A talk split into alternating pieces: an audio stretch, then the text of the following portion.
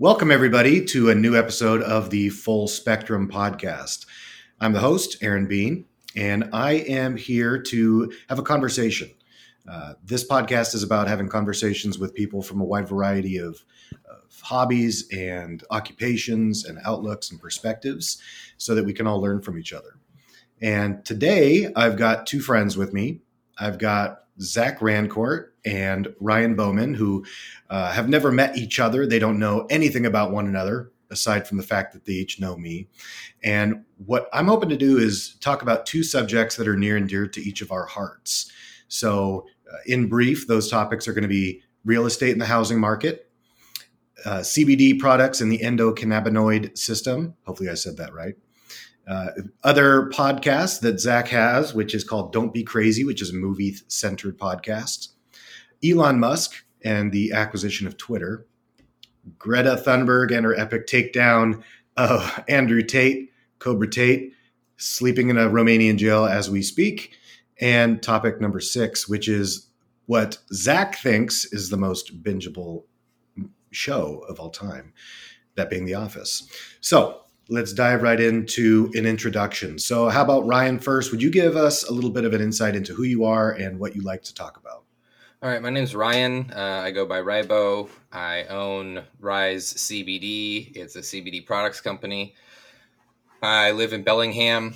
Uh, obviously, I like to talk about CBD and hemp and helping uh, society move forward in a positive direction that's sustainable and takes the best of what had we been shown and improves upon it so that we move forward a little bit more clearly and continue to improve for the future generations that are here to come.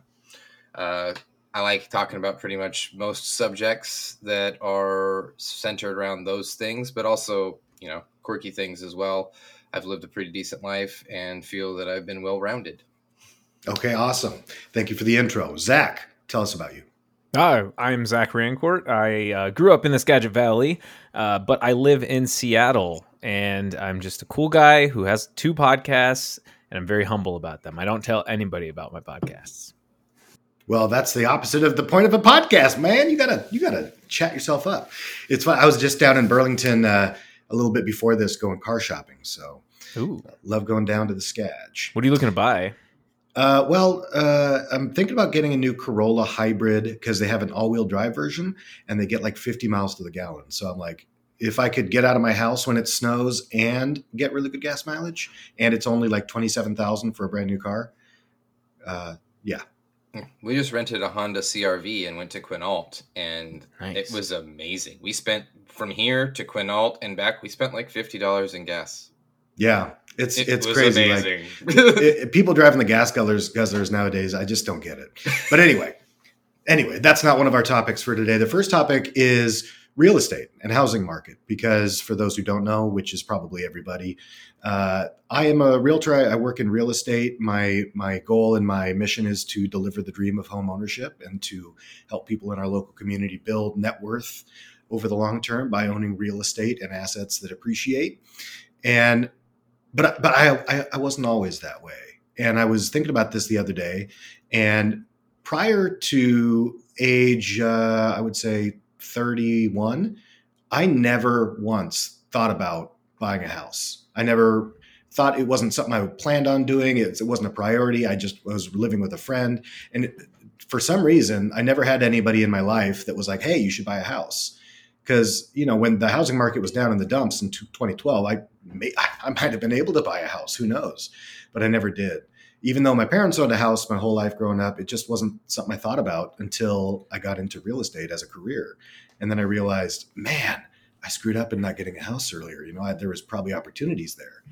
And I wanted to talk a little bit about what real estate uh, is doing right now and what it's going to be doing in the future.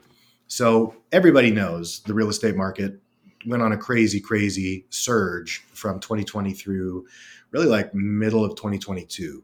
We saw just this huge spike in uh, housing prices, but it also correlated with a really low interest rate that was being offered by the banks. So the key metric that uh, one should look at when they're talking about housing is the affordability index. Like, regardless of what house prices are, what's the affordability index? And what we saw, ironically, is housing get much less affordable in the last year, even though the prices are high, because the interest rates skyrocketed. And we're seeing now people would have a six to nine hundred dollar higher monthly payment for the exact same house because instead of a two and a half percent interest rate, they're now six and a half. So we're seeing a huge shift in people's ability to buy homes.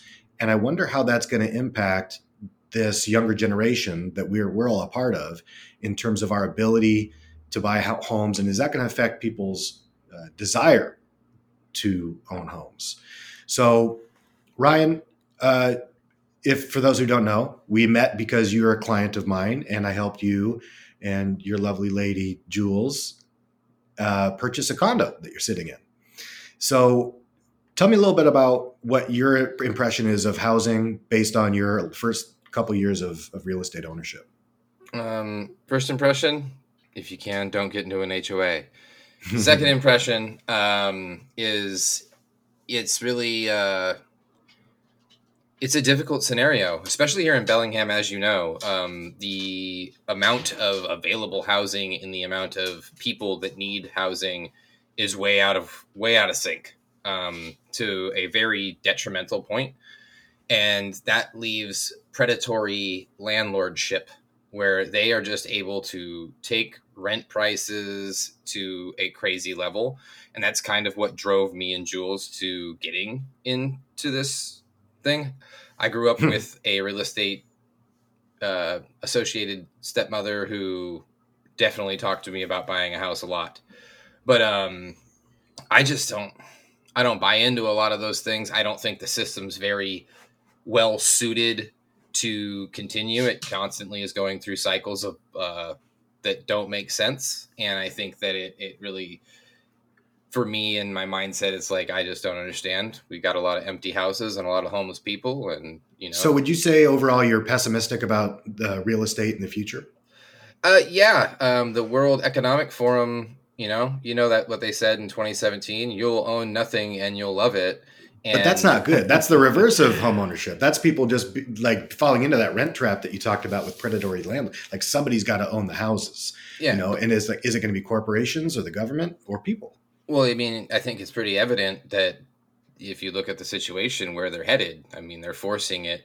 We can't afford these younger generations. They can't afford it's a it's a half a million to a million dollars to buy a tiny little house that's out of whack that's over mm-hmm. 60 70 years old they can't afford to invest that and if they do then they put themselves in debt trying to make it livable.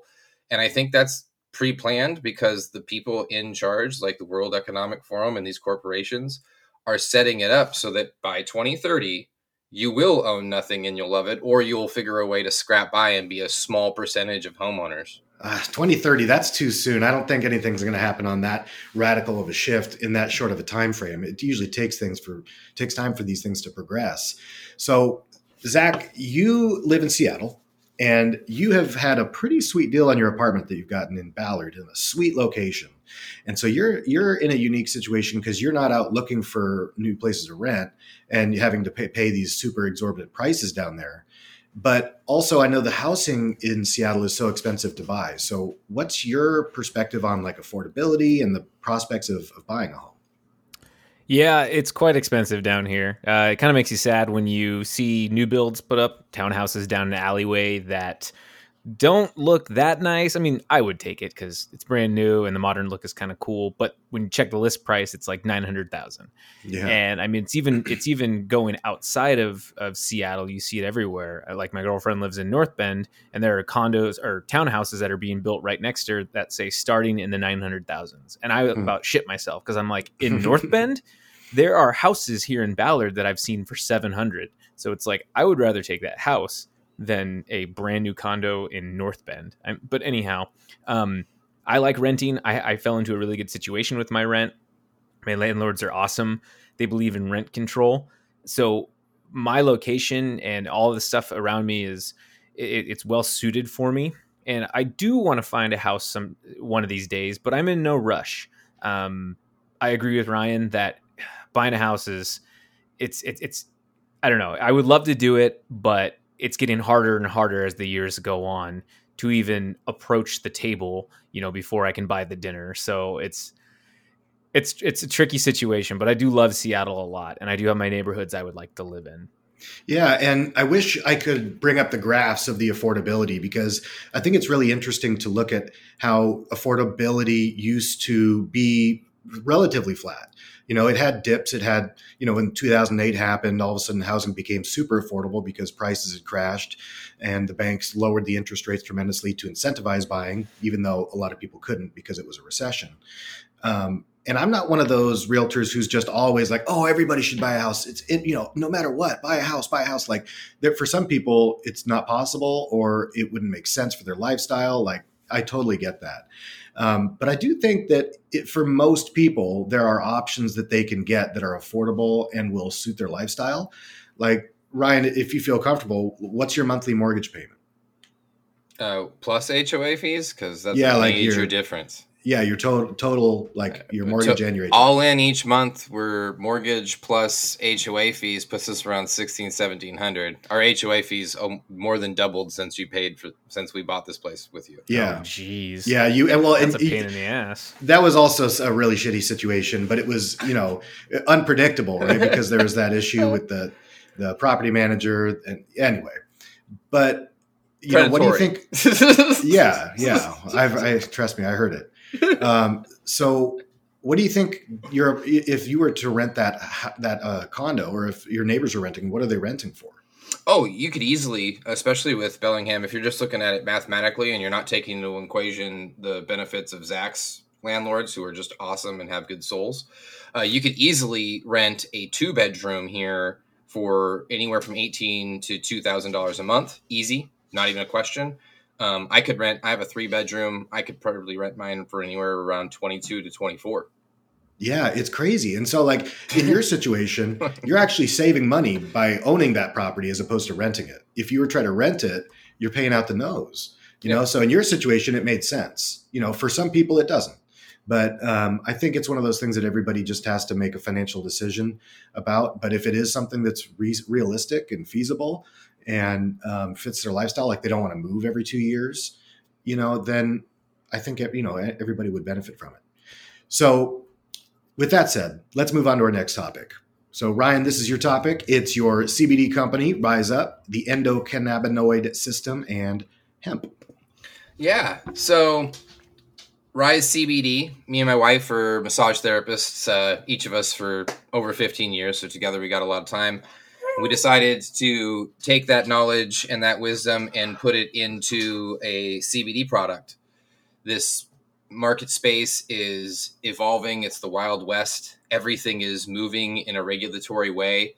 Um, and we've been able to forecast pretty accurately as my dog intersects the uh, changes that have been happening we go ahead and uh, we've created a CBD topical company using some of the time tested ingredients that we use in our massage world and applied that to the full spectrum CBD benefits and created something really great for people. We've been pushing a, a, a mission statement of elevate with education, alleviate with application, and strengthen with community. We just had an event at Menace Brewery.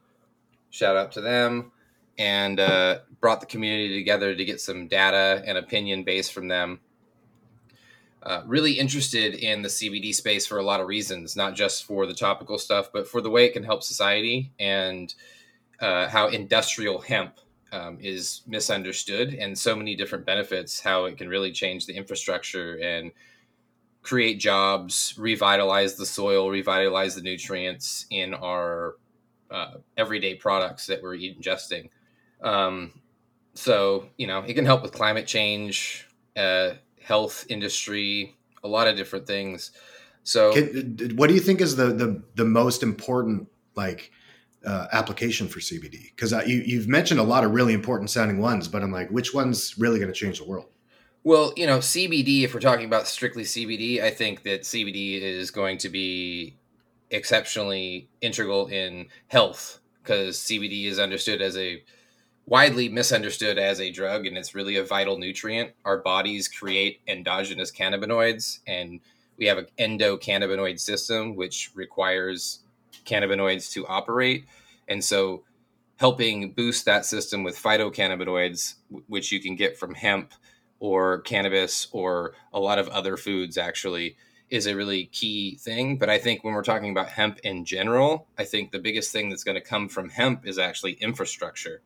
I think that's the biggest market by a long shot. I think it's going to end up being one of the biggest markets to ever grace the Western economy. Yeah, well said. So, what questions do you have for us about uh, the CBD and hemp world? So, Aaron, uh, this one's shooting at you. What do you see as the biggest potential for hemp in general? I guess we're just reiterating and regurgitating what I just said.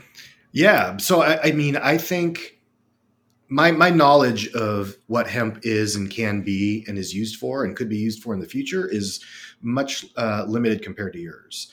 Uh, but I have, you know, seen a little bit about different uses that it can have, and a lot of it, like you said, it's tied with in- infrastructure. Like, for example, uh, supposedly Henry Ford made the bumpers of the early Model T from hemp, and it was a lighter and stronger, more dent resistant than uh, other alternatives at the time. Certainly, they didn't have plastic, but even compared to plastic that's commonly used now, um, it's not as strong and not as durable or also it's it's heavier than hemp. And so that would be one major major use, but also clothing that I think we can reduce the the need for uh, certain textiles, and also with concrete, because hempcrete is a is a suitable alternative to uh, concrete and is much less damaging in the in terms of the byproducts and the effects that it can have on your respiratory system. Like the creation of hempcrete offers basically no significant health concerns uh, for workers using it. Whereas if you're working with concrete, it's well known you, you don't breathe in concrete dust because it's going to give you the cancer.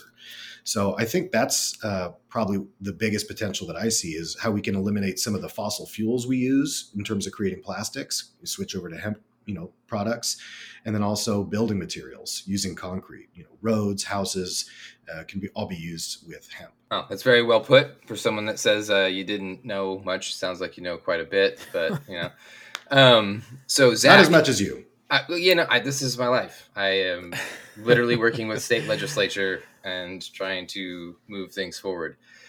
But um, so Zach, what do you? What are some ways that you see yourself using hemp-based products, CBD, in your day-to-day life and whatnot here in the in in the right now and in the future?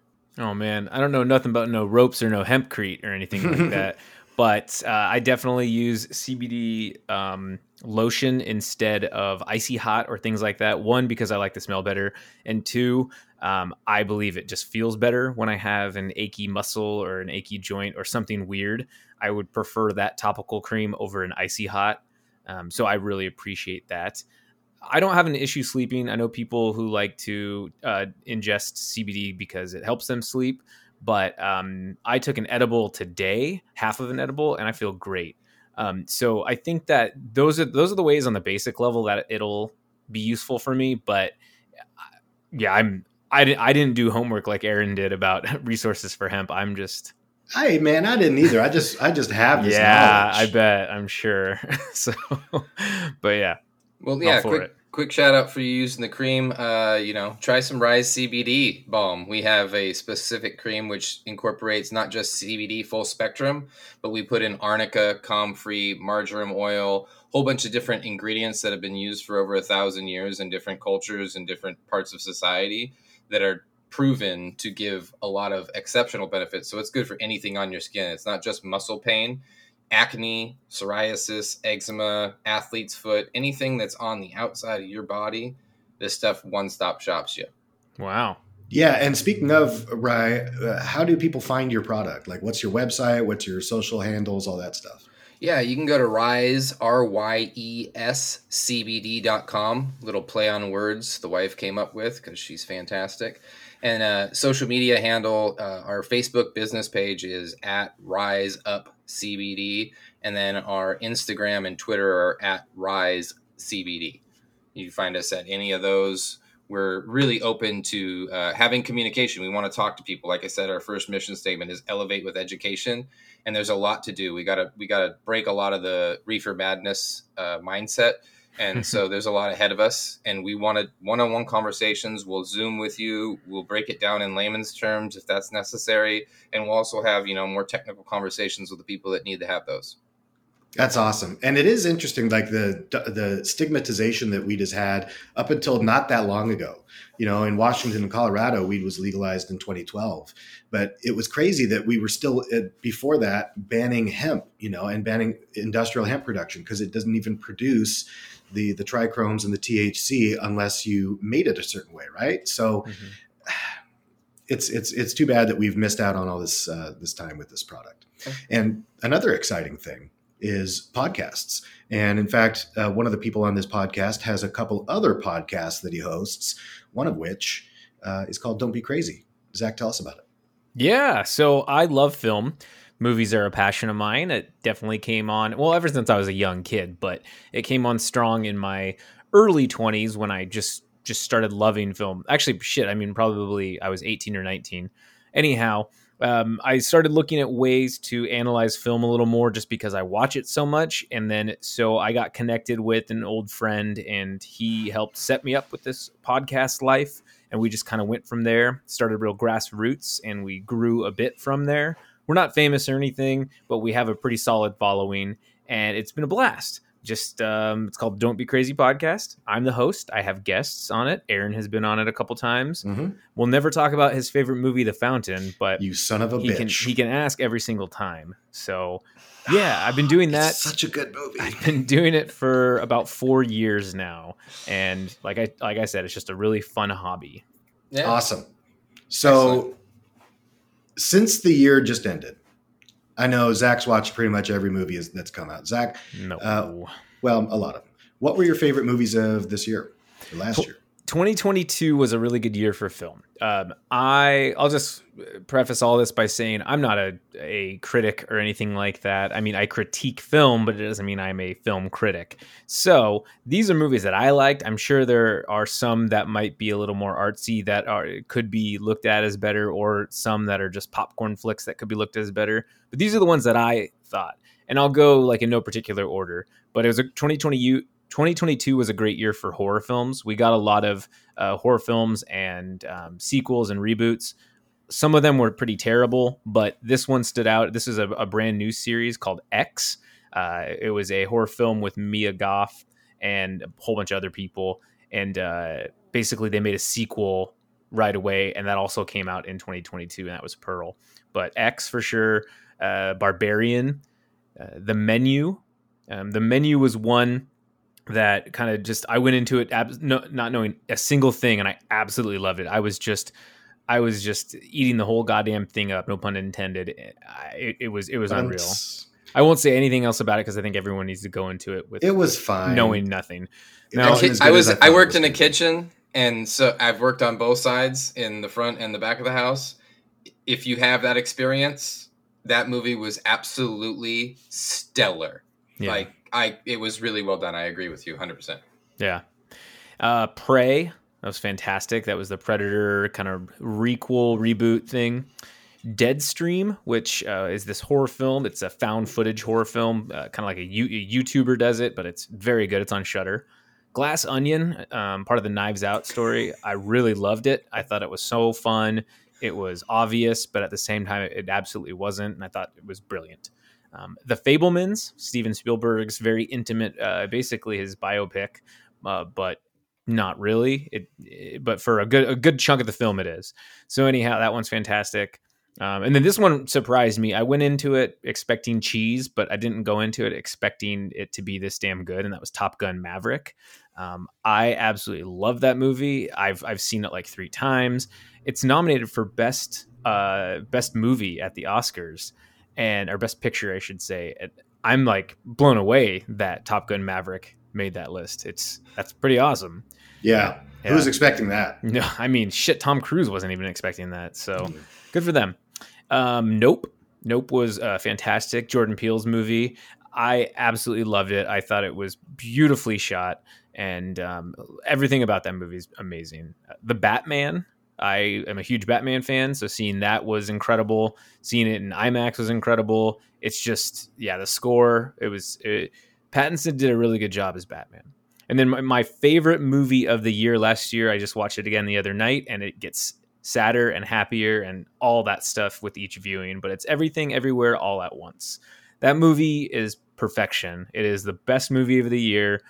No one can tell me otherwise. It's it's unbelievably good.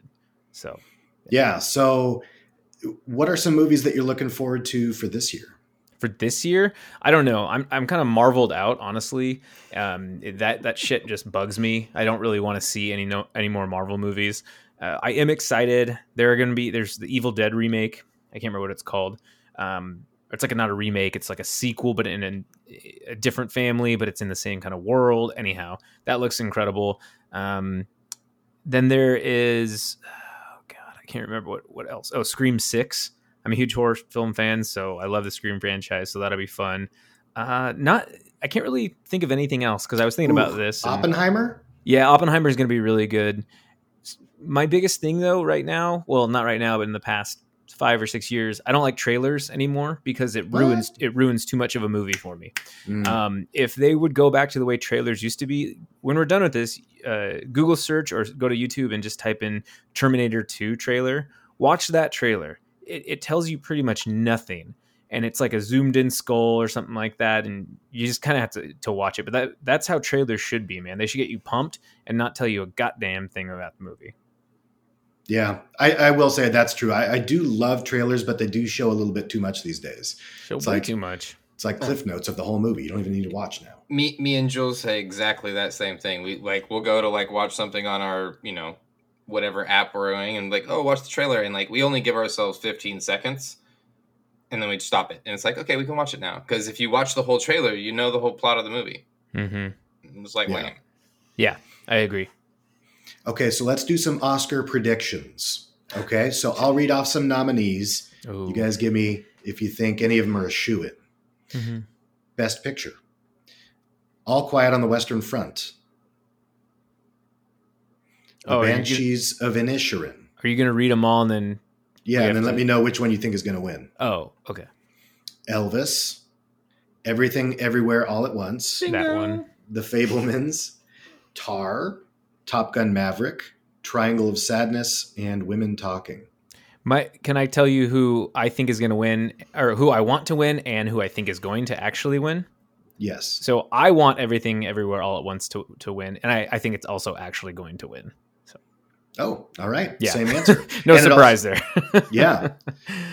Rye, what do you think? I have Same not thing? seen everything everywhere all at once, but the people that I have talked to that are very inclined to make judgments in that area have said nothing but spectacular things about it. And I mean, it's at the level where it, it feels like it's just the obvious winner.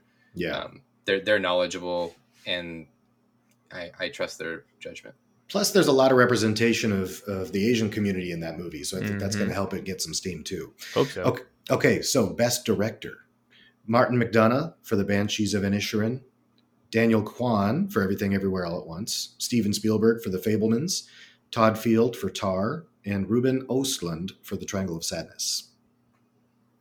So I think it's going to be um, Steven Spielberg, and I'm split because I actually do want Spielberg to win for that. But um, I kind of want Martin McDonagh to win because I have not seen The Banshees of Inisherin, but I hear it's fantastic, and he, I believe he also did In Bruges, which if you've never seen that in Bruges, if you've never seen that, then yeah, go go watch it. It's it's great. Yeah, that's a fun one. Yes.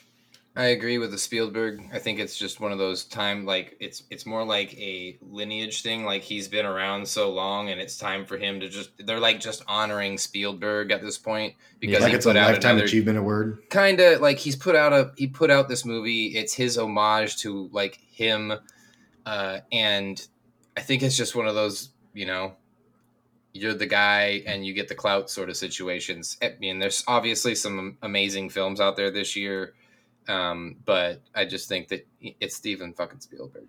Well, and I think I think it takes a lot too for an artist to really uh, show everybody the, his world and his life. I mean, it, he was pretty private for the most part. I mean, a lot of that stuff was known in some books and whatnot. But for him to just put himself out there, a lot of us would have a hard time doing that. Although he has forty years of clout, you know, but a lot of us would have a really hard time doing that, being able to just expose ourselves in a film in this manner. So that's why I think he deserves it. But I would not be upset if Martin McDonagh or if Daniel Kwan and the, the Daniels for E EEAAO won. Mhm. That'd be awesome.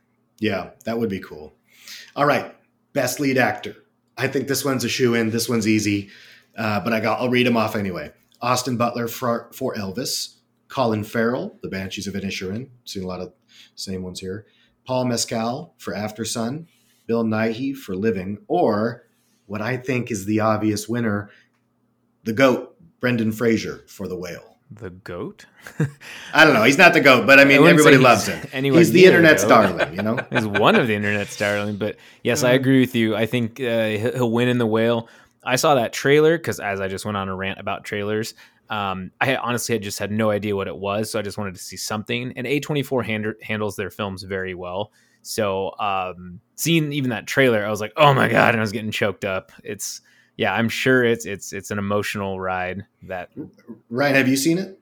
No, um, I'm. We only have. We've recently cut down drastically on our subscription base, and you know we've got Prime, so because it's just super versatile. But Yeah. we're limited really on what we're viewing these days. Uh, Well, when it comes out, see it. But I will say, Brendan yeah, Fraser, was- of course, he's the goat.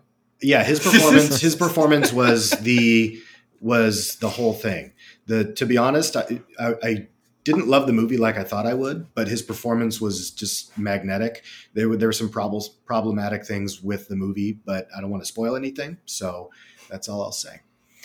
Okay, lead actress Cate Blanchett for Tar, Ana de Armas for Blonde, Anna or Andrea Riseborough to Leslie, Michelle Williams for The Fabelmans, or Michelle Yeoh, Everything Everywhere All at Once. Michelle Yeoh. Yeah, Michelle Yeoh. It's got to be her. Yeah, I agree. I agree with that. I think that a lot of things play into that. Most importantly, the fact that the film is obviously great, um, but also the fact that there you've seen over the last few years a lot of inclusionary power behind selection, and I Mhm. think that it. Why not? Like powerful Yeah. Asians are dope, and Yeah, all should- people are great. And let's just stop with it and just get it out of the way. Let's knock it out. Let's get a Hispanic Well, in there. Let's give and them like the there's best some Oscar. foreign Get it out of the way. films. There's some foreign films and directors that are just doing amazing work, like Oh, Parasite. Um, That shit was you know, so good. yeah, like we we need to have more representation in Hollywood. hmm Okay, so uh, Zach, you've been doing this podcast for a while, but not as long as you've been watching movies. So, has doing your podcast changed the way that you watch movies or the way that you look at movies? Oh yeah, hundred percent. I think just the way that I can break it down. I mean, I've said this before, and it's not in an egotistical or condescending or cocky way, but I think that I watch movies uh, different than the average film watcher, movie watcher. Um, and it's more in the sense of I love popcorn flicks. I like movies that I'm like, oh, I didn't really get that. But then there are so many movies that I find myself trying to explain to my friends, like Nope, where I'm like, this just connected with me on, on such a cool level as, as a film fan. And Aaron's like, eh, it was okay. And I'm like, oh, dude, what do I have to do? It's a subjective thing. It's not a hard I, science. I, I understand, but what I'm saying is to me and to my friend group of, of cinephiles who also speak the language I do, they're we're all also on the same page. So it's just it's a bummer because I'm like, Aaron, why aren't you seeing what I'm seeing with this film? it's incredible. But I mean, you, you mentioned to me, er, you know, in in a conversation earlier that you feel that Citizen Kane is not that entertaining of a movie or good of a movie. No. Like it's technically impressive for its time, but there's a lot of people like it's it's widely heralded. You know, Sure. a lot of people would disagree with you, so it's so subjective. And I know I'm not saying it's not. I'm just saying I wish that you could see what I see through my eyes, and it just comes to me very easy. I don't know how to buy a house. You know how to buy a house. There we go. Those are the differences. Yeah. Um, so if if you guys were involved in the movie industry, I don't know if you've ever thought about that or if that's something that would interest you, but if you were, what what job in the film industry would you want to have? Oh, I'd Ryan can an- go first. I'd be an actor for sure. That- Yeah, that's- Uh, well, one, I just really like portrayal. I, I'm, you know, I'm an emotive person. I like portraying uh, story and helping influence people and providing perspective. And I think that it's a very powerful art form. And I've also had a lot of people suggest that I should do that anyway. Um, and I just, it's just a beautiful thing to be able to share that with people and move move people emotionally. I'm I'm big into that. Yeah. Nice. What about you, Zach? I would edit. I believe editing is how you make or break a film. Honestly, I know everybody is is uh, integral to the to the plot, right? But or to the entire film, I should say. But I think editing is how you make or break your film. Um, there's some an art form to it. Even when I'm editing, you know, the podcast and stuff, I really like it that I can take something and mold it into something that's better. So I think editing would be amazing. Yeah, yeah, that's a, exactly true. For me, I would say a little bit of the technical side and a little bit of the in front of the camera side. Like, part of me would love to be an actor. For one thing, they're usually the highest paid on set, but also, you know, it would just be cool, like Ryan said, to be able to transport yourself into a different persona and to get to see things from different perspectives, really, and learn. I think you do so much introspection and so much learning about yourself through portrayal of other people and it's like doing personal development for for work and getting paid really well so that would be cool but i think also just being a director and getting to uh, line up shots and uh, figure out the blocking and figure out you know the timing of it and making it you're making a vision come to life like that in the way that a really um, aesthetically motivated director like Wes Anderson is, where you know you see a movie and you see you know it's Wes Anderson if it's a Wes Anderson movie. I think it would be cool to have that level of control over something where you can make your vision come to life. Mm-hmm. Yeah. All right. So weird transition. We're not talking about movies anymore. Let's talk about something controversial. Uh, although I think we're all pretty much going to agree for the most part. Some of us might get a little crazy, but uh, Elon Musk and his acquisition of Twitter. So, for anybody who's been living under a rock, Elon Musk went from being Tony Stark to being uh, I don't even know what, but some sort Not of Tony Stark bastardization. Uh, somebody who's become politically polarized and polarizing, and he's become an online troll. And it's really disappointing me because I used to be a big fan of Elon Musk when he was like the space guy and the electric car guy, and he's like kind of just quirky and he doesn't speak all that, you know, with with a flourish. And then he's just slowly, I think, fallen into this different persona where he's getting so wrapped up in his image or whatever that he's kind of losing track of the vision that he came to the table with before of let's focus on real tangible things that we can do to improve human life to advance human civilization become multiplanetary all that stuff that he you know, is reportedly about. Um, and ever since he's been involved in Twitter, I think that's what's done it. It's like he used to just tweet a lot and he was a tweeter and he would kind of poke fun at people. And then he buys it and now he's in charge of it.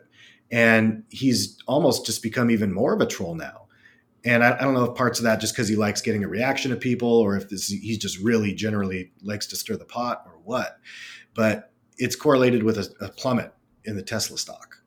Like I used to own Tesla stock, and I'm glad I sold it back in the day because like it's gone down 70% in the last year. That's insane. And his investors are panicking. They're freaking out because he's not spending his time with Tesla and he's not spending his time with SpaceX. You know, he's distracted with protecting free speech on the internet and letting Donald Trump back on Twitter, which is, you know, a whole nother topic, but mm-hmm. it takes him away from his his his mission. So that's how I see it. That's my perception of Musk. I think he really is going down the wrong path in terms of his image, in terms of the the vision and the mission and uh, advancing humanity. Ryan, what do you think of Elon Musk?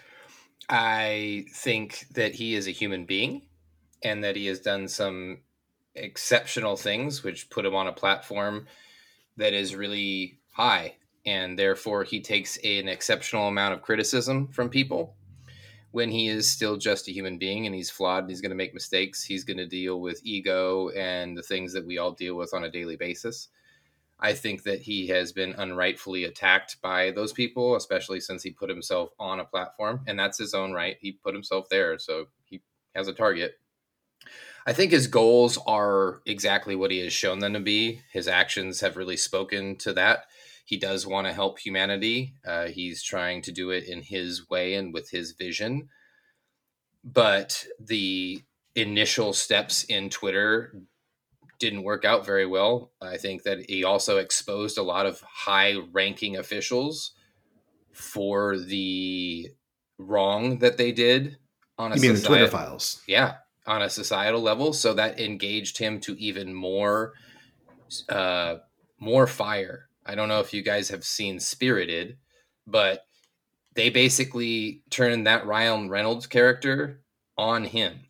And i think that he has been under fire from those type of entities. And so some of it's just exceptional use of the social media power to break someone down and to you know dwindle them away. And he he did that to himself. Um but he took on a battle. He takes on giant things. He he shot rockets into space and then belly flopped them and landed them on the ground. Like he takes on giant battles and people criticize him for that at first. And then when he's successful after a few months people shut the fuck up. And i think that when it's all said and done he's going to do the same thing with twitter. I actually think that his uh, friendship with mr beast who is a fantastic human being is going to be super beneficial. I think that his involvement in innovating and changing that platform is going to be good when it's all said and done. But initially, yeah, it's it's it's a shit show. People are going to poke fun at it, and he he poked the bear. He's a he's this he's a disruptor like the gra- glass onion, and uh, you know that is what he does. Was that character from Glass Onion not Elon Musk? I mean, come on, that was kind of Elon It, Musk. it was yeah, that's what it was supposed to be. But then it was also supposed to be like um, Steve Jobs too, like in the flashback where he had the turtleneck and the jeans. Oh, and yeah, stuff. true. So, I mean, obviously it was pretty on the nose, but I'm, so, Zach, any rebuttal to what Ryan just said about how Elon Musk is the best person in the world? you know, I honestly, I wish I could give this crazy awesome opinion about it, but I unfortunately just don't know enough of the situation. I know what I see. I'm not dumb. I know everything that's been going on with Twitter. I knew it was very close to closing down, or so we thought. I know who Elon Musk is. I know of all of his accomplishments and all his failures, but I don't have enough to necessarily speak my true opinion on. Um, the one thing I'll say is I can see from both of your arguments or both of your standpoints on it, I can pull pieces out of that and be like, yes, I agree with that. Um, but ultimately, I mean, I just don't like the fact that he's using this as a platform for free speech, but then restricting certain things and then not restricting other things. And, you know, it's hard because you can't say total free speak, but then we have to also eliminate like hate words and these various things. I'm like, yeah, obviously those are good things to do, but he's just, I think he's crusading when he doesn't really have people behind him that are of anything that can benefit him. So I don't know. He might be digging his own grave. He might be ascending to the to the high heavens. Who the fuck knows, right? Yeah, and crusading was an interesting way to put it. I think I think that's really what he is doing. He's on a crusade, uh, probably in his own words. And I, I mean, Ryan, you said it very well as well. He's got a history of taking on huge challenges and coming out on top. If you look at his track record from PayPal to um, to Tesla to SpaceX, you know, he's got a lot of other projects. There were some that kind of fizzled, like the Hyperloop, um, and then the the solar panel roof tile system, uh, Solar City, I think it was what it's called. Uh, just kind of didn't hasn't gone anywhere. But yeah, I mean, it's hard to argue with the results. He's he was for a time by far the world's richest man, uh, which he's now slipped because of the stock price of Tesla. But he's I think he's still sleeping okay. I don't know if he's losing any sleep over that. He sleeps in his office most of the time, from what he says. But you know, yeah, way. just Yeah. like just like the Twitter developers. yeah, but but his office is in his bedroom, so That's true. His Yeah. office is a house. Yeah. I mean, he's probably all the he's probably in the bedroom all the time because he's got like ten kids. So he I don't know how he has time Right? for anything else. What I'm talking about repopulate busy- the world one man at a time. boy. Him and Nick Cannon, they could. Oh, Yeah. With their forces combined, we're unstoppable. Yeah, they're yeah they have a good track record too. So speaking of Twitter, there was a pretty epic showdown, a little spat between uh, Andrew Tate, who's a online uh, influencer, I guess. He, he targets like uh, kind of right wing, lonely single men who have esteem issues. I think Oh, like that's man. his. Not to be not to be too blunt, but I mean that's that's the examples I keep seeing on Twitter of people defending him. It's all these, uh, you know, maybe men without too many other options in life, so they they cling to somebody who tells them that it's everybody's fault. I don't know. That's just how I see it. This guy seems like a misogynist douchebag, and he's, he's telling all these guys that their their lives are not their fault because it's women and and they're you know they you have you're entitled to certain things and it's uh, it's all silly and stupid and it turns out he's a massive piece of shit who uh, was sex trafficking women in romania and i loved how it didn't take more than a week after greta thunberg absolutely went scorched earth on him on twitter um, and totally destroyed him that he self taught told on himself he tattled on himself by having a pizza box in a video that was unique to a certain area so the police were able to, to track his location and arrest him. Like how dumb do you have to be? Andrew tate dumb apparently. Yeah. And uh, so what do you guys know about this guy if anything? And what's your uh, what's your perspective on how this all went down uh, i didn't know anything about andrew tate until greta thunberg mm-hmm. That's how important he was to me and my circle. and then I dug into it and I was like, wow, this is like Andrew Jones's like Padawan.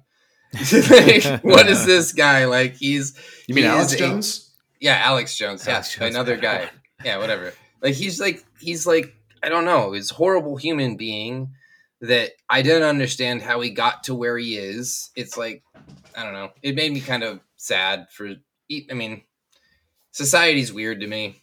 Yeah, I don't get how supposedly he was like a do that. championship kickboxer, and then I don't know if he has a wealthy family or if he built all his money from just social media and getting people to follow him.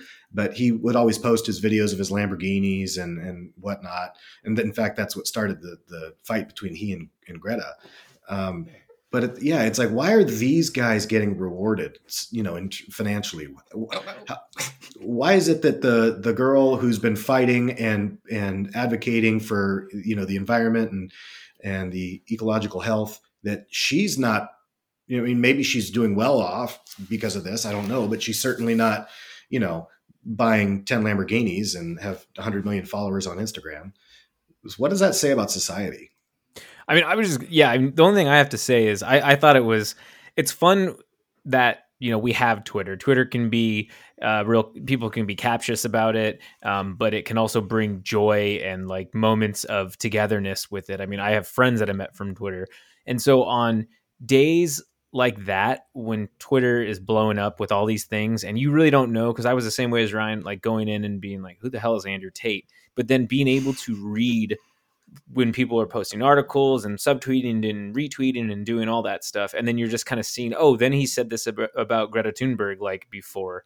And so you're like oh shit now he got caught because of jerry's pizza and all this craziness. I think it's so fun when the internet bands together like that and it's a collective like middle finger to these eh, to him because the only people like aaron are talking about that are following him are people of nothingness. Like they mean absolutely nothing um Damn. if, if they're gonna fuck them if they're gonna if they're gonna support a person like andrew tate and try to give him any justification for sex trafficking and probably tons of assault and other crazy things that guy can go to hell man he's he's a he's a real real piece of work so yeah it's uh that's all i gotta say about that yeah I think it's Well funny in a, in a, in a, that aspect of what you said. Absolutely on point. What I get about society though is they do that when the veil is unfolded. Yep. Like before the veil was unfolded, we still knew he was a misogynistic douchebag, and we still made him and elevated him to this level. And a lot of his money probably came because he was selling women on the side. But like Hmm. we still elevated him socially and gave him a hundred million followers. And we do that with people all across the internet, all over the the, the Paul brothers. Come on, man. oh gross They're just horrible kids, man. They're horrible Terrible. kids. They're not good influences on anyone, and they're making it and showing the future generations that hey, if you want to make it, go be an absolute douchebag on the internet, and we'll Yeah. pay you. That's why could you be see all Mr. these prank videos you on go. YouTube where people will like go up to somebody on the street and like slap a copy out, coffee out of their hands, be like, "Oh, it's just a prank, bro," like because they think that they're going to get a bunch of views on Instagram or wherever they post it. You know, it's like so treating each other shitty is just okay now if it brings you some return. Yeah. And it's it's it's a horrible image, and that's what really gets me about it. And then you got like Greta Thunberg, who is a you know you, you could I think even at this early stage in her life, her young life, you could even start. You, you, you there's already comparisons. She's on like Martin Luther King, like all these activist levels. Like she's trying to put herself out there in the line of fire to change the world for a positive reason. And you know what? She's just a young girl that isn't flashy. You see her wearing regular clothes out at activist situations, and she's not blown up. We don't have, you know, forums that are talking about her as frequently as you f- would think it would be, especially in this state of time. Yeah, and I'm sure she doesn't have like a Twitch channel or like a YouTube where it's like, "Hey guys, it's Greta Thunberg," you know, like she's not doing it for the attention. It's all these people that don't add anything. They're just gesticulating and word vomiting out in the internet and often saying really terrible things. And but they get reaction. It's all it doesn't even have to be a good thing. It's just sometimes the worst things get the biggest reaction. So people are incentivized to say worse and worse things. Mm-hmm. it's terrible. All right let's move on because we could talk about that for two hours. So zach you, there's a show that, that you like i think you've seen it a few times and you, you say it's the most bingeable show of all time but you can't be talking about the office can you Yes, Aaron, I'm talking about The Office. Uh, okay. It is the most bingeable TV show of all time. I am not a person who binges TV. In fact, television shows are not my favorite. I have a good selection of them, but I am not one of those people that watches TV. Whenever I tell people I watch movies, a lot of people are like, well, I'm more into television shows. And one of the reasons I, I, you know, I'm, I'm like, why? And they go, well, because a movie, you know, it's just so long. And then I'm like, well, how many episodes of a show do you watch? Like, well, four. I'm like, so four hours of a TV show is okay. Anyways, yeah. Um, with me, I think that I discovered this show back actually when we were in college, and The Office just really hit me in, in, in all the levels and the feels. And I think a lot of it also happened, you know, like when we were growing up and and we got to see the final season when we were in college and stuff so we were able to see it live on tv and now it's just um, recycled on peacock um, and mm-hmm. then you mm-hmm. can if you own it you know I, I, watch it on vudu sometimes but i've watched it in its entirety about eight times i literally oh put it on in the background and just let it play and i'll well, know that doesn't count how does that not count? I'd stop at a lot actually, and I'll be like, "Oh, this is part," or I'll I'll be I'll know what the line is that they're gonna say, or I know a funny part's coming up, so I'll stop working real quick and I'll turn around so I can get a chuckle and then keep doing it. I think that it encapsulates just how a modern workplace is, and I think we've all worked in a modern workplace. Not necessarily just an office, but I'm talking a restaurant, a grocery store, uh, what have you, right? You you you can draw from that kind of stuff and you know what an office setting would be like or just a work environment is like. And you can you can pull comparisons from from the show versus um, you know our own work like things that we have every day. Everyone knows someone or has worked with someone who's like a kevin or like an angela or a pam the office hottie or you know an andy bernard who is just annoying as shit and makes up nicknames for people or everyone, and I would guarantee everyone has known a Michael Scott. Hmm. Michael Scott is is one of my favorite characters of all time. He is the kindest person and he means the best, but he is just so cringy and he doesn't understand social cues and it's just it's a lot. Um, he thinks he's trying to do the best thing in the sake of comedy, but like he has he's not necessarily street smart, but he pulls something else out that that gets him to be book smart when it comes to sales. So it could be the other way around, but I think it's I don't even think he's street smart. like he's mm, that no. he, he's that crazy. So it's it's weird, man. Um, but I don't. I, I feel like Michael Scott, in a way, he's probably a narcissist, the way that David Brent was in the UK office, because like his lack of social awareness, he has no idea that the things he's saying are inappropriate, that it's it's in a way the trait of a narcissist to not consider how your words are going to be impacted because it's what you're saying is the most important you know? So what if he's actually a villain? Well i mean perception sure. There are some people that don't that michael scott doesn't uh, rub them the right way. I think they're missing the point of it. Um, i know that he says some controversial things but that's that's the exact point. Every you're supposed to be like Ugh. um because we all know people that are like that. I don't know. I don't think he's a narcissist.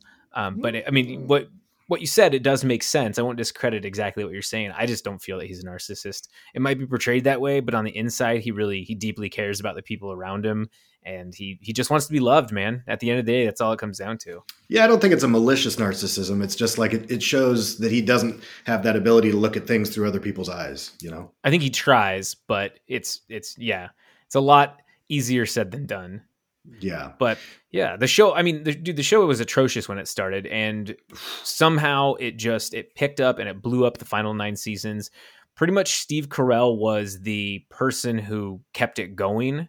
Um, and he became a big movie star after that because 40 year old virgin uh, premiered in the second season and the show just kind of blew up the final two seasons are a little eh but i still like them and those are of course when michael scott left but you know it's it's not too bad. It's the it's the reason I had Netflix, man. It's the only reason I was paying for Netflix, um, like a couple years ago or whatever, was mm. because they took it out in 2020, I believe, and so I had to buy it, and then it was available on Peacock. But yeah, it's it's just I, I quote it almost every day and I, I, if you just type a type the office like a meme will pop up for any situation you could probably ever think of yeah it is by far i think the most quotable show of all time like there's mm-hmm. been other shows that are similar that nobody quotes like parks and rec you know like nobody ever well some people probably do quote parks and rec but everybody knows a michael scott line or or a ryan line or a you know um, or creed or dwight you know, I think yeah. Dwight's got some of the best quotable lines. Ryan, did you watch The Office a lot? You know, I did not. My wife dislikes The Office. Ooh, and words. I'm married, so I watch things that my wife likes, and I don't really have other TV time. I'm I'm far too. I just got other things on my plate, so when I have TV time, it's with my wife. Otherwise, I don't watch TV. Like, it, why doesn't she like The Office? Hmm, I don't know. Yeah, I'm curious to hear that. It's it's interesting. like I could I could probably understand a few reasons, but I'm almost just curious like if she's if she gave up after the first season or something because it, it is rough. First season is definitely rough, but there are some awesome moments in the first season as well, and you appreciate them a lot more. I think yeah. she didn't have the background. Like I, you know, what I've seen of it, I re- like you were saying with the relativity, like relating to it. But like she's never really had jobs or a life that would you know enamor her to have any relative like connection to the show. So some of it just might skip her. She's been a massage therapist and that's what she is. She's a massage nice. therapist. Like so some of this office stuff and the humor and you know getting that if you don't have that experience you i mean if you don't have that you're missing it. You're like you're missing it the whole episode. You're like i don't get why that 30 minutes was supposed to make me laugh you know? So i think in that reason that she might miss it. And then she's just really picky. She's got hmm. she likes what she likes. She doesn't like what she doesn't like. And quite often i have to force her out of her comfort zone to embrace new things. Sometimes it works. Sometimes i'm a loser. Yeah i think it's also like sophie my partner also is not a fan of the office and has never really watched it and I think it's because when it first was coming out, she was too young to really to watch it and appreciate yep, it. Whereas we it. were of college age. So, you know, that was back in 2007, you know, 2006. That's when it started coming out, maybe even a little bit earlier than that. So, and the, the style of comedy and some of the jokes that are in there from back then don't fly anymore. No, they don't. Know? They don't age well. Yeah, like when he goes, "Oscar, you're gay," boom, roasted. You know, I mean, well, but he wasn't. It's oh, well, I don't want to go. We, we, can have a really long discussion about that because I don't think that's offensive. I think the the things when he does ping, like the the Asian coworker, oh um, yeah, that's obviously you know not okay. But again, to counter that, that's the entire point of it. Everyone in the office are like cringing. How many times are they always? He always says something to Stanley. He's like, "Do you want to go hang with your your people down there, your boys down there?" And he like looks, and they always just do this mm-hmm. look at Stanley. He's like, "Are you kidding me?" But it's that sense of the office it encapsulates just basically the social re- social realism of work. And so we all have bosses that have done things like that or coworkers that have done things like that that have had michael scott moments. And if you've worked around them long enough you're just kind of like that's them. I mean you give a Jim look and you're like i'm not really going to do anything else. Yeah. so i think even no matter what setting of, of, of, work you're in, I still think you can draw from it unless you like are an entrepreneur and you, you know, work by yourself or something like that. But, um, yeah, it's, I, I think it's relatable, right? And I think it's I think it's relatable to. to Well, and you work from home. You've worked from home for a long time. Like you haven't been in an office setting in a long time. me. Yeah. Oh yeah, I still go in the office though. The office has been open for like a year plus, so I go in um, typically once a week, uh, and it's I love it. It's it's fun to go in, but I also love working from home. And I can tell you, I've had jobs in the office, and you just know people, or like jobs in retail, and you're like, oh yeah, yeah, that's this is that type of person that comes and tell you jo- tells you jokes, and they're inappropriate, and you're just like, Mhm. oh, you shouldn't. Yeah. Be that. But in the future, as more and more people are work from home, assuming that trend continues, I wonder if people are going to lose that. You know, if, if the office would be less relevant because Yeah. fewer Oh, people 100%. Connect with it. It would just have to be video conference. It'd be like people on Yeah. Zoom doing things. Like, oh, Aaron always talks. He's always gonna say a question at the end of the meeting or something like that. I think I was- know he's not there was wearing show. pants. He's just wearing Yeah. a shirt. He's on, no pants under there. That's my work uniform. I, but I think there was a show during the pandemic about that. I don't remember what it was called, but it was about like people video conferencing and, and stuff, which is really meta and strange. Sounds boring. They could Yeah. totally do like no. The, the, think about this. They could reboot The Office Oh, with a video conference version. just every every week on the Zoom, totally everybody's a little the bit whole fatter. Their beard's a little bit scragglier. Yeah, Steve Carell's sitting there and he's got like his like you know somebody's painting his toes while he's like I don't know. It's going. That doesn't sound like a Michael Scott thing to do. But um, yeah, So so it's a feel good show. Zach, you said it's like a comfort blanket for you, where it, it- it's in the background and it's it's recognizable and nostalgia and all that. Do you guys have any other shows that are like that for you, Ryan? uh, The Greatest Showman. It's not a show, but it is, in my opinion, the greatest thing ever filmed or recorded. I listened to the soundtrack, only the sound, only the soundtrack with the actors doing the singing. The rendition shit sucks. It's it. What they did in that movie was transcendent to me from an audio, visual, theatrical standpoint. I think it's the greatest. It, it's so motivational. It's endearing. It's evoking. Okay, but how high were you when you watched it? Oh, dude, I've watched it like thirty times. nice. it, it, it, it it's it's for me as an entrepreneur it, it and someone that cares about like humanity and the future of where we're going to me it's the fucking bible It's about the circus, though. No dude you need to watch it high Uh, It- that was it- my problem, I guess. it, it's not it's it's it's not about the circus at all like at all if you watch that and you got that it's about the circus well, Well, maybe I was sad. too high. Uh, well, what about you, Zach?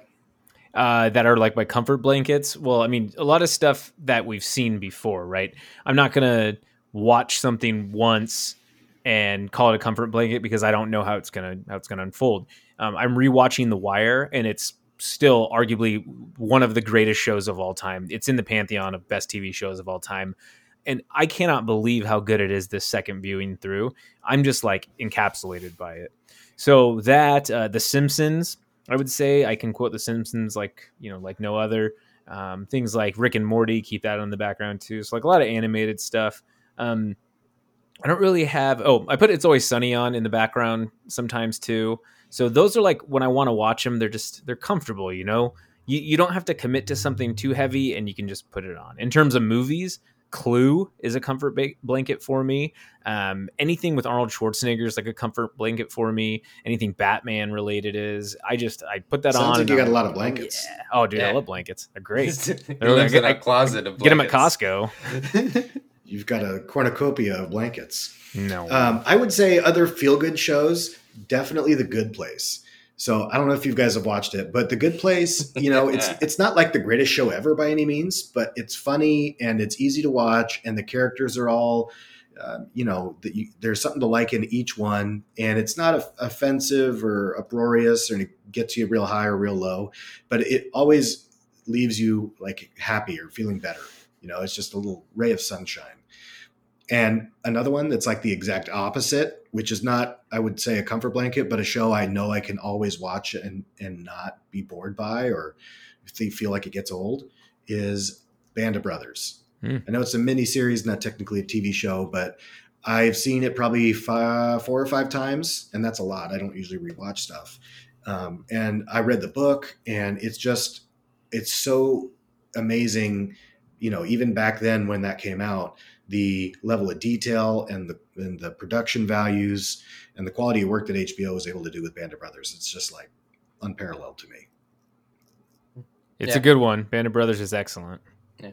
The Good Place. It's one of my wife's favorite, and Mm. that's how I ended up watching it. And Kristen Bell. I just Kristen Bell. Like she's Oh yeah, She's She's- hilarious. she's just great as a human. Like even like when she's not in something, just an interview. Like it's just like I want to hang. She's one of those people that you want to hang out with because you know it's a Mm-hmm. good time. yeah, yeah. Well, and so she's married to Dax Shepard, who has the podcast Armchair Expert, which I listen to all the time. And it's like if, if I didn't listen to this podcast, I had I would have no idea how how deep he is. You know, like he's very knowledgeable. He, he studied anthropology, and he's a very uh, emotionally vulnerable and honest and transparent person. And um, he's a great interviewer and has really interesting people on his show. hmm So they just got a bump from us. They're going to get a couple more more listeners now because I, you know, all our listeners are going to go over and start listening to them. Yeah.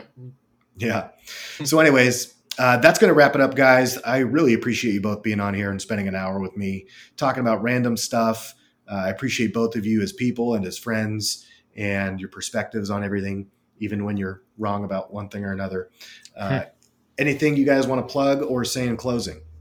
Oh, okay, yeah, sure. Um, so I have a podcast. It's called the Don't Be Crazy podcast. It's available on all streaming platforms.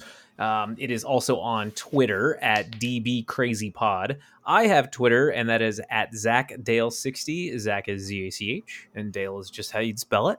Um, but yeah, you can hit me up and uh, share suggestions for films we should watch. You can tell me how much you loved The or hated movies.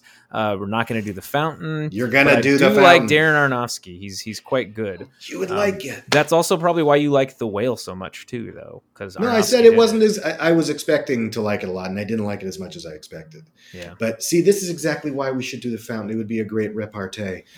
Um, maybe. Ryan, hit us with Um, a plug. Yeah, yeah. So obviously ryescbd.com, R Y E S C B D.com. Check us out. If you have any questions, please reach us at the contact email that's located there. But also, I have a podcast as well. I just didn't shout it out because it's just something I do for fun. It's Rise Up, R Y E S U P. You can find it on Spotify, uh, Google, Apple, Anchor, uh, most of them I'm not quite as well versed as Zach is over here at slaying them all. But um, you know, we talk about political, societal change and moving forward and rising up. Uh, kind of inspired by the quote from Martin Luther King in a Dream uh, speech when he's like, "Rise up and know the true meaning of our creed." Um, and talking about equality, how we can get there, the things that we can do, um, and just me in general, and you know, putting myself out there, letting you see who I am. So feel free to you know join the conversation. It's also just like uh, the full spectrum. We're just trying to start conversation. We want to talk about things and involve as many people as possible because the greatest thing we have to share is our perspective. Uh, we can change the world by sharing it, and we can save people hardships by sharing it. So why not? Let's do it. There you go. Well said, my man. All right. Thank you both again for coming on the podcast. And thank you, everybody, for listening. Bye bye.